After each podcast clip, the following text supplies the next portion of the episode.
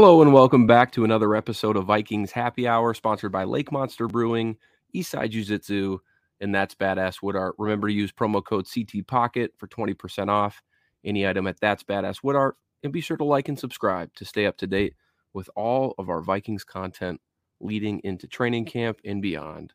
So, Myles, it's been a little bit since uh, since you and I hopped on here. Uh, life is busy, not a whole lot of news uh, coming out of the Vikings. Uh, but the schedule release came last week.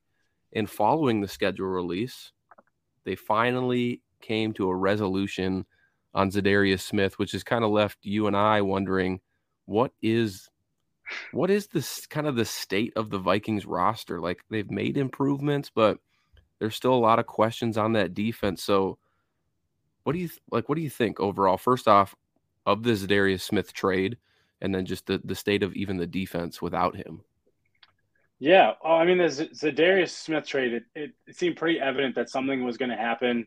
Yeah. Um, when on what like the second day of free agency or whatever it is heading into free agency, he tweeted his basically his like goodbyes to the Vikings. Like he yeah. wanted out a couple like a month, like two months ago, or sold his house in Eagan and all that stuff. Like, um, so I, I guess it's not as surprising.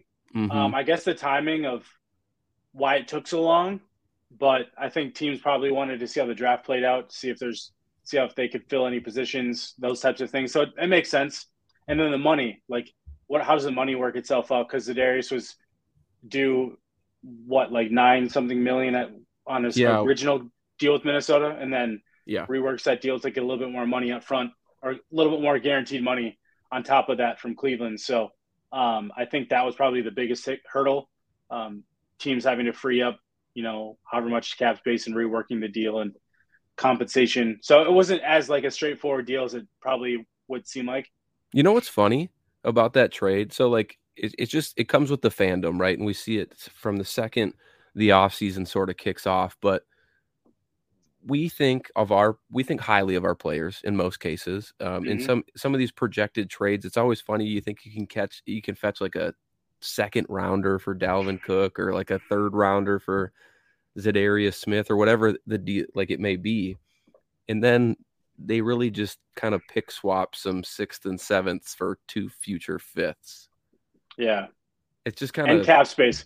That's the one thing that I do think people forget though is cap space is kind of like that that in itself is like compensation. Mm-hmm. Um so it's not like the, the the two fifths aren't a lot, but they also do get to free up over $10 million, which for a team that was literally sitting at like the bare minimum cap space, not that Za'Darius Smith isn't worth the contract he was getting from Minnesota. He's worth more than that. Yeah. But they needed the cap space, and that that in itself was probably the main reason that they needed to move off Za'Darius more than it was the compensation they were getting back from a draft pick standpoint. But I like kind of how they it was like the 24 and 25 drafts, yep. not just like a fifth and a sixth in the 25th or you know something like that. Like they kind of got creative with it to to give them flexibility. And i think with that trade this is a small thing but adding additional draft capital is important for a team who has a unknown future at quarterback. I know we keep talking about it but it's true. Yeah. Like we don't know what the future is for quarterback. And if they want to try to make a move up in the draft to go get somebody having additional draft capital is important to do that even if they are fifths, because those fifths can become um, just added um, add add-ins or just like the the picks you have as as part of like the aftermath of a trade up. So yeah, there's a lot of different things you can do with that. So I think that's something that that needs to be like viewed as well. Yeah, that's a good point that you bring it up, and we have talked about it before. We're going to need that additional draft capital if and when they move up for for that quarterback of the future. So was Za'Darius Smith out of the picture now? Finally, uh, we can take this conversation two different routes, and maybe we should just stay on the defensive side. But, um, I mean, fans were excited about Marcus Davenport. I, I even think you and I were as well. Mm-hmm. Uh, but he's got injury uh, concerns. You know, he's never really stayed healthy for a full season, and like how are the Vikings going to replace Za'Darius Smith really? Yeah, you had kind of mentioned at the top where you'd said kind of like the Vikings have made improvements on defense, but I'm sitting here like after the Za'Darius trade, I'm like, did they though? Like you're now wondering think, if they've regressed and just hoping that Flores well, is the key. That's right. That that you're kind of hoping. There's a lot of like hoping and a lot of coaching impact that you're hoping kind of takes over, which yeah. isn't like a bad thing for a team that's like resetting the defensive rosters specifically. Um, but there are a lot of question marks. Marcus Davenport is someone who I think when the, the Vikings originally signed him, we kind of saw that as okay, well, they have a placeholder. That's the replacement for whichever guy they get rid of up between Hunter or Za'Darius. Obviously, Za'Darius seemed like the obvious one, and he seems like that one for one replacement. Now he hasn't been as productive as Za'Darius, mm-hmm. but he's significant. He's like five years younger, and there's still upside to, to untap, and that's kind of the the hope. There is the scheme and the coaching can really get him there. He's not the same prototype build wise as a yeah. Darius. He's a lot taller, leaner, or like uh, more like that, like a defensive end, true defensive end, whereas Darius kind of has that true hybrid outside linebacker defensive end body. But Neil Hunter is kind of like that same thing as like Marcus Davenport. Those guys are big, lengthy, um, you know, and kind of has that that that fit between the like hands in the dirt type thing. But so I'm curious to see how they deploy those guys. But it really does seem like DJ Wonnum and Patrick Jones are really the guys in the waiting now. Like Patrick Jones to me more than DJ Wonnum. Wonnum's kind of had three plus years to prove something, and he's kind of just been, you know, meh. Yeah. But Patrick Jones kind of had some decent games last year in the new scheme, and I think um, he's a guy.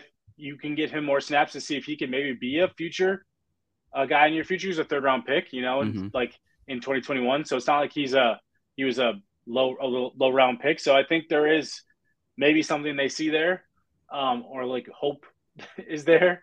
But like those, it kind of feels like those. That's kind of what it is, though. It's it's a rotation, and I think that's okay. Um, you know, DJ Wonnum, Andre Carter, who they signed in um, in uh, UDFA. I know they're excited yeah. about undrafted free agent. He was uh, they gave him the most guaranteed money out, maybe not ever of a UDFA, but like really was, close to. Yeah, yeah, I remember seeing that as well. Yeah, it's it's interesting. Yeah. Um, and yeah, I, I, think the the thing that concerns me the most about the Za'Darius trade and just kind of what's behind him on the depth chart is we have a pretty young and inexperienced uh, cornerback group, and if we're mm-hmm. not like getting to the quarterback with our pass rush enough, it's really going to put those guys a lot of pressure on them um, to perform uh, in, in you know kind of hold their whatever if it's if it's a wide receiver, a tight end, whatever. Kind of they're so they're responsible for that person, and if the pass rush doesn't get there, it's it could be reminiscent of I'm trying to think of which year it was with Zimmer, where we just didn't have the pass rush, and uh, in our in our corners we're just getting torched. But nonetheless, it's uh 2014. Was it 2014 or 20? Yeah, early early Zim or late Zim. I th- well, it's a little bit of both, I think. Um, yeah. Well, yeah. 2020 but, was rough. I, I, know. I remember that, but yeah, with Cam Dantzler and everybody like that. Mm-hmm. But yeah, the defense it's it's a concern. They didn't really address linebacker, so they're really looks like they're rolling with Hicks and Asamoah and you know bench guys and yeah, the secondary's got potential, but yeah, the state of the Vikings defense is is is a concern for me, and I don't I don't know how they they address it moving forward. It raises a lot of questions of like we know the offense and where the offense sits. The offense is like really stable, steady. I I think we all expect a an uptick in, in production, but how much we don't actually know. Mm-hmm. But like we know that the offense is good. Like like there's no questioning that. But it's like is this team like what is this team trying to be and i know they keep saying like competitive and they keep saying rebuild competitive rebuild in like this like unison but it just kind of like they're we we know that like this defense is not a, a super bowl contending type defense the offense might not even quite be that right so they're kind of in this middle ground again and i think they could be a playoff caliber team i'm not gonna like sit here and pretend that they can't be but the Vikings haven't been to the playoffs in back-to-back years since 2008, 2009. And I'm not saying that that, that means that they can't break that curse now, but they haven't really done anything to truly help themselves in the short term. The long term, I love the moves. I love the Addison. move. I love. I think Marcus Davenport can obviously be a long term solution if he can stay healthy and you you give him an extension.